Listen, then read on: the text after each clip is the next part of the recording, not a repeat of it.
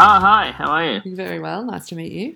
Nice to finally meet face to face. I've seen some of your conversation, I guess, on the Slack channel that we're both in at Tabar.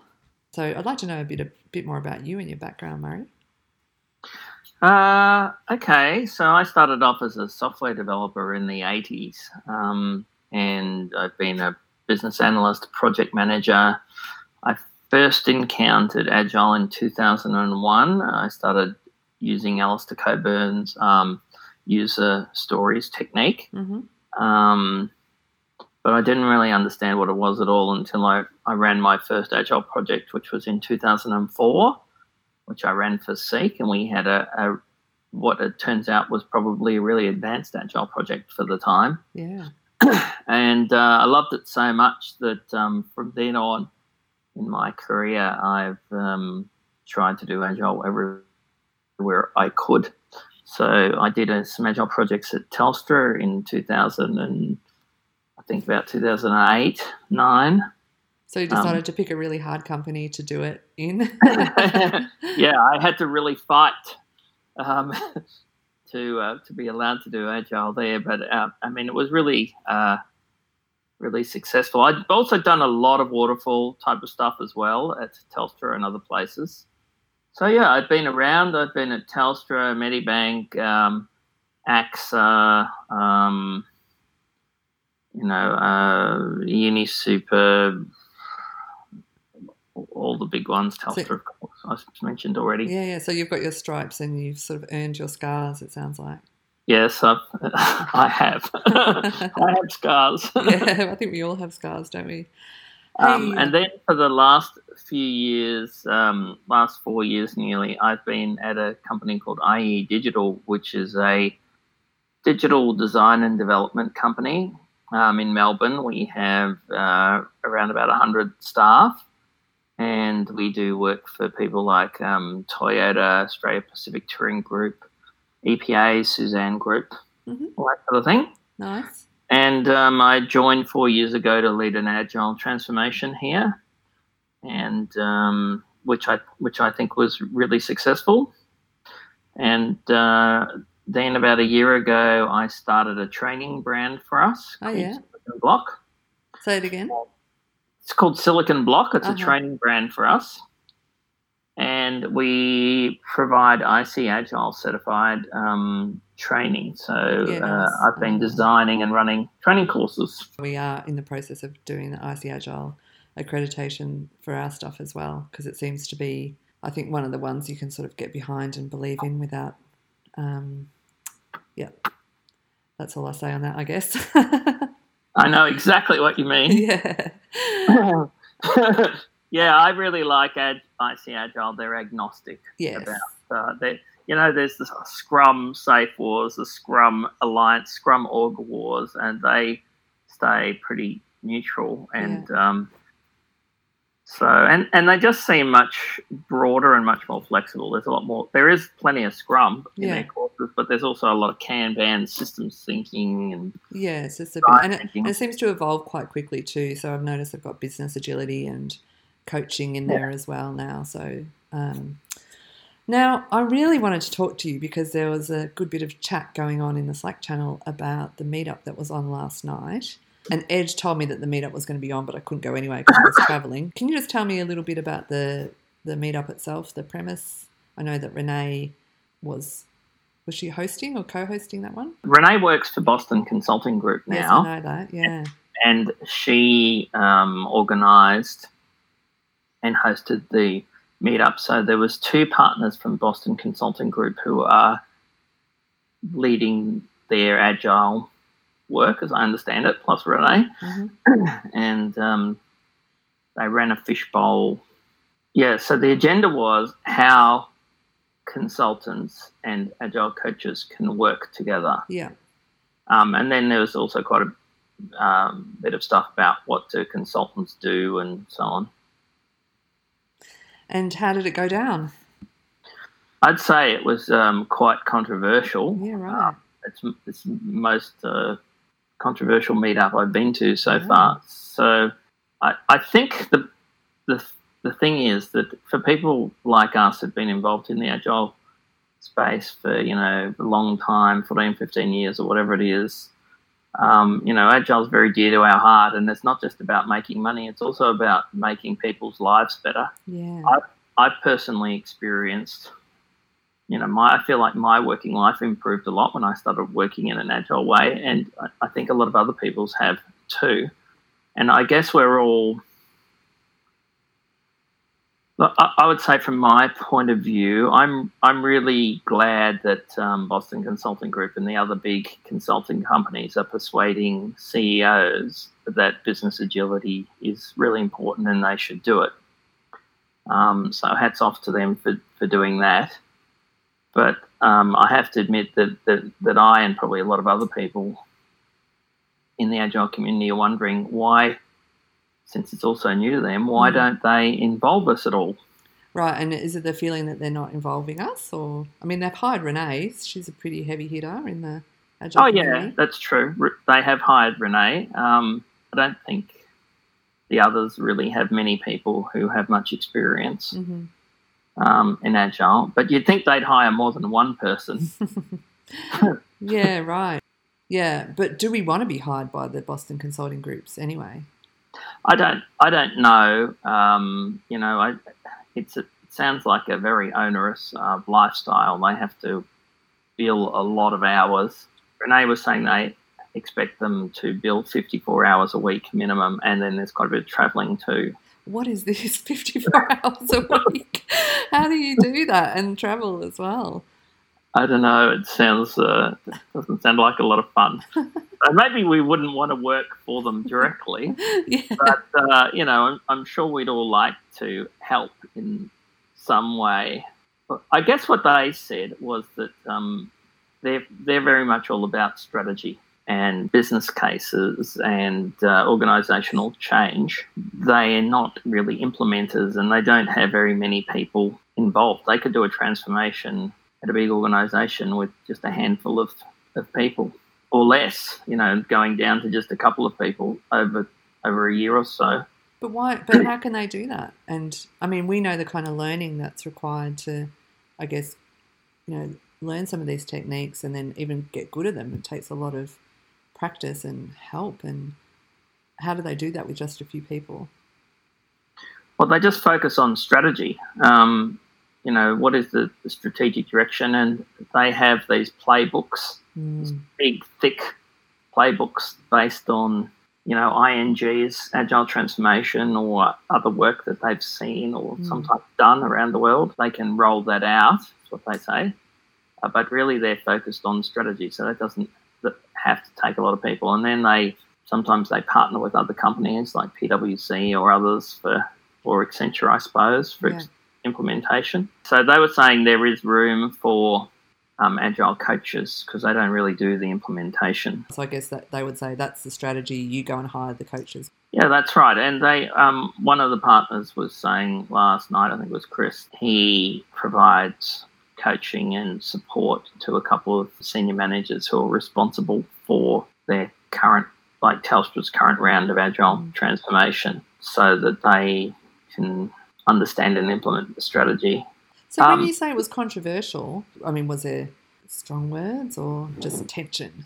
I think there was quite a lot of emotion. There was Agile coaches from Telstra who came up and basically said they just felt totally ignored by BCG, who were doing a transformation there, and nobody had tried to contact them or talk to them. And, you know, it's a time of massive change, and so I think they felt, you know, disrespected. The BCG people said, well, they didn't know who they were, so there's apparently quite a lot of Agile coaches around and nobody really knows who they are. I think maybe that just happens in any big org, right? I remember running into Chris Chan once many years ago when he was working at the NAB.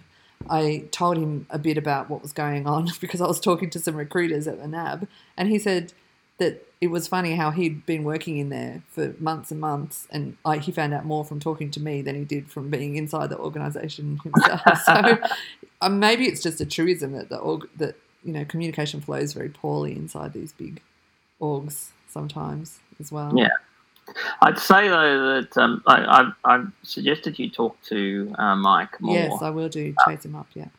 he's obviously been around quite a lot, and he was really quite negative about, consultants in general. There is this, a few people have this, I wouldn't say I have this view necessarily. I prefer to take a positive view of it, but there were a few people who were really concerned that the big consulting companies actually don't know what they're talking about, and they're coming in and selling Agile because it's the next big way of making some money, then just leaving wreckage behind. So, I mean, that, I guess, creates lots of work for people like us to come and then help. Yes.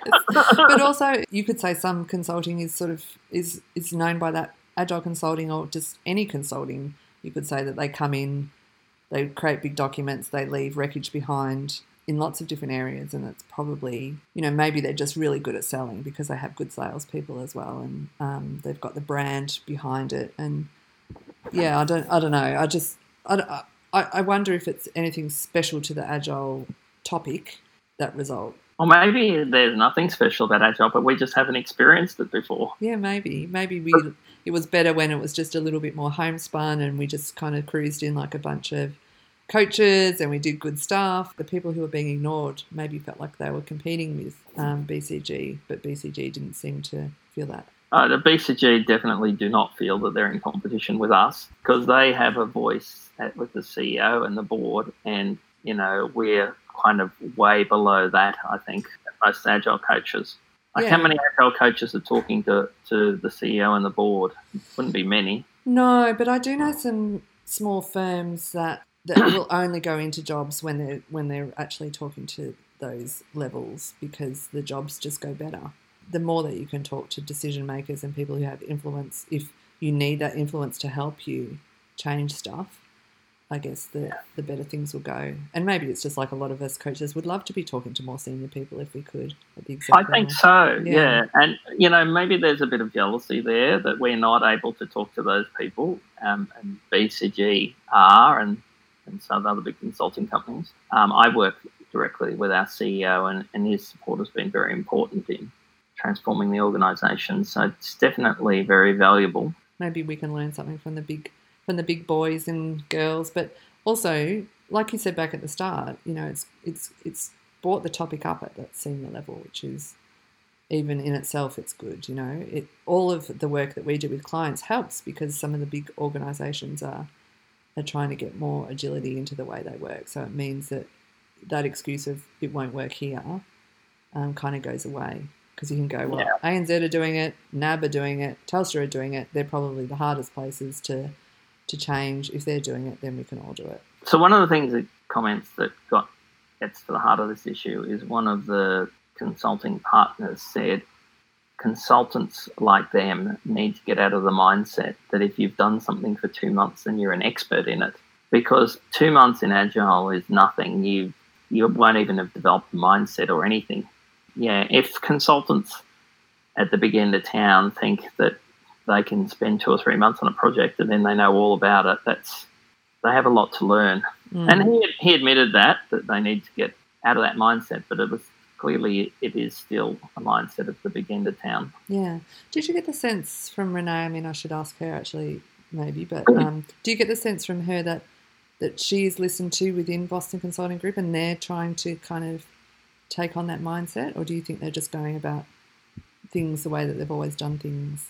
Well, I think everyone in the Agile community has a lot of regard for Renee because of her public speaking and writing and the things she's done. I felt that the Boston Consulting Group partners would never have come to a meetup like this without her organising it. Absolutely, yeah. So she organised for them to be there and to talk and to try and build some understanding and some bridges.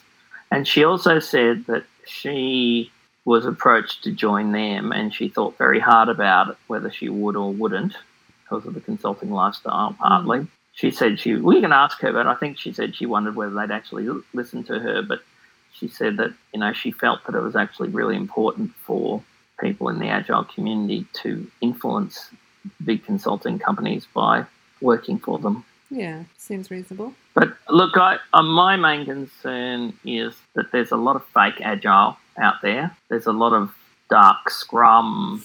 There's a lot of tick box Agile. So For example, without naming any names, I was talking to quite a large government department a couple of years ago that said they were agile because one of the top consulting firms had done a whole lot of agile work with them. And so we started talking about how we could work and how we could do things in an agile way. And they just said, look, we're not interested in discussing that with you because we're fully agile. We know all about it, right? We just want you to respond to our tender. So then we got this tender from them to rebuild a website, and it was the most waterfall thing I've ever seen in my life. It had 9 stages with gates everywhere and, you know, all the usual stuff, the business requirements document, then it goes into the UX phase, then it goes into this phase and that phase. But you know what? It had the word agile peppered through it. Dear me. And that organisation had been convinced that they were agile because a big consulting company told them, yeah, it's agile, yeah, just do Scrum during development, do some cycles during your UX phase. And that's what really concerns me because they just stopped learning. Yeah. Yeah, hard one, isn't it? But imagine if they believe that they are agile now, what must they have been like before? I'd say they really hadn't changed at all, except they peppered agile throughout things. Yeah, they used the A word. Yeah, it's a bit hard to know what to do in that circumstance because it's a little bit, once you know what is agile, you can say that's not agile. But, yes, it's a little bit of unconscious incompetence, isn't it? Well, and I was very concerned that a big consulting company was selling that as agile and had told them that they were because, you know, they were doing stand-ups and things now. Mm. Yes. Yeah, look, don't really know the answer to that. I think I keep coming down to, you know, every time you see the kind of vast range of goodness and badness that comes out of our community or comes near our community, my mantra is don't fight stupid, create more awesome. Well, that's a good mantra, and I try and be really positive as well. So, look, I think what we can get out of this is that you know, BCG and McKinsey and the others are persuading CEOs that business agility is the way to go. I think that's breaking down barriers that we haven't been able to break down very often. You know, Renee's in there fighting the good fight for the agile community, which is great. Good on her. She needs a medal. And they seem to actually want to talk to us now because of her influence, which is also very positive. So that's great. I would really hope that we can find ways that we can work positively together. Yeah. And look, we're discussing it. You know, there's good chat today on a Slack channel. We're here talking about it. It's all, good conversation and digging into it, which is probably a good thing. Yeah. It's been so lovely to meet you in person, face-to-face, Connor, and to record you, to record someone who was definitely in the room. I'm sure we'll be talking about this for days, if not weeks, to come. So great to get your voice on the podcast too, Murray. Thanks very much for your time. Thank you. Hello. How are you? Yeah, not bad. Busier than I was hoping. I didn't realise you worked at Elaborate. Only been 2 months. Oh. Yeah, so I chatted to Murray yesterday afternoon about the meetup. How did that go? Really nice, yeah. But I'm interested in your perspective of the meetup on Wednesday that I didn't go to, but you all went to. So I know Chris, the BCG partner. I knew they were planning on running it down here, so I made sure I went, and I made sure a lot of other people that I knew went because of the focus, the topic area is really, it's a really topical topic area. Mm-hmm. Around, you know, there's that real big influx now of big tier consultancies into what was traditionally not a big tier consultant space, and they bring with them their way of working and interacting with their client, and the way that they provide their services is very different. And I think there's probably just that clash of culture at the moment. I think they're not the first consultancy to present at an Agile conference, so we kind of know that. But I think they're the big ones, to actually open themselves up to questions. I haven't seen that before. Murray said it was one of the most controversial meetups he'd been to. Well, I guess most meetups are pretty, I don't know, congenial. Everyone goes along, they're friends, you all know each other. Mm. You're talking about a topic area that you're passionate in, and that's why you went to the meetup in the first place. You want to learn about things. So this one was actually set up to be, not set up to be, but I get that topical question is there's a lot of concern in the industry about the impact. So this was kind of setting up for that. So I could understand why he thought that. I just didn't think it was hostile. Right. I've seen hostile meetings. That's not hostile. You didn't say hostile. You just said controversial. No, and no, it wasn't even controversial. It was candid. Mm. I think they didn't say, they probably didn't get to a depth, and we kind of didn't let them, I think, get to a depth of topic, which is really at the heart of, I guess, differences. Mm. It was kind of surface level. Yeah. Looking at the effect rather than the real deep-rooted causes. I don't think we really got really deep. Mm. But that's okay. I think it was okay. So it's the start of a conversation rather than... Yeah, and that's their perspective too. It's just the start, I believe. Which side of the fence do you sit on? One of the reasons I joined Elaborate is because I'm in the middle. So if you look at a continuum, you've got probably Elaborate on the left and your BCG is on the far right. So I kind of think there's a place for both. And you can see that there might not be in the future, but there definitely is now. There's a place for people who have a point of view, who have a perspective, who have global experience, which we don't. So you've got to give credit to that. There are companies that have worked giving strategic advice for the last 50, 100 years. You've got to respect that. The other side of that is they're playing into a space where they don't have the capability experience, but I think they're learning really fast, but they're not necessarily learning in the way that we would learn. They're learning in the way of I'm still telling you what to do, and I'm learning by that. I'm learning by teaching. I haven't necessarily learned by doing, but that's all consultants. Yeah. That's consultancy. Yes, well, you're paid to have an opinion. You're paid to have an opinion and a perspective and a solution. Most executives want the three options to the problem that they've identified, that you can help them identify in the first place, that then they can go and pick from one, implement that, and in 24 months, we're changed.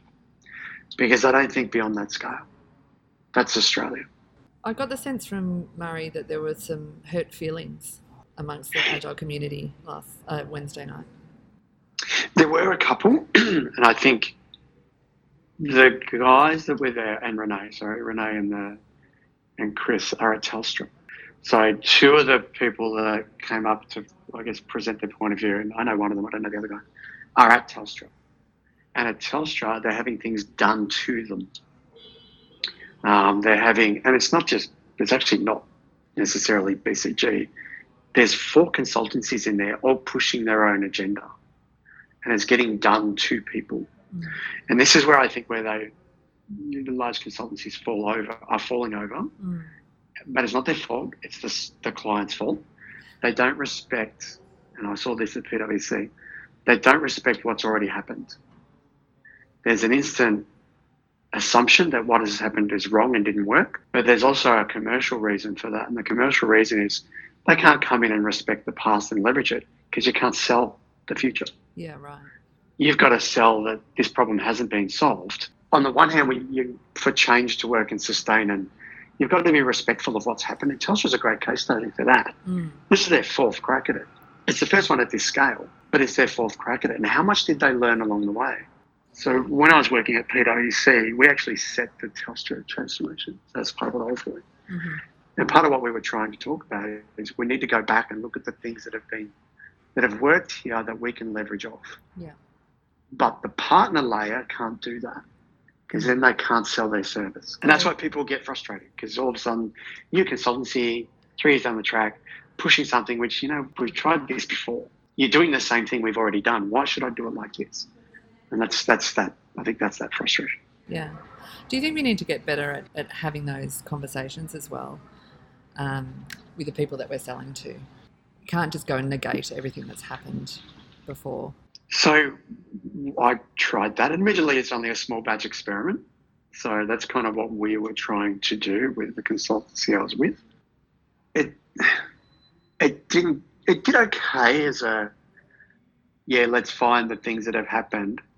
But then the revenue machine takes over and the goals of the consultancy take over.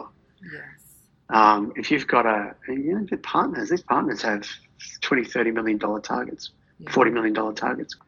They don't make target, then they're up on probation review. So if I turn around to one of them and go, you know what, we have all this training and learning already.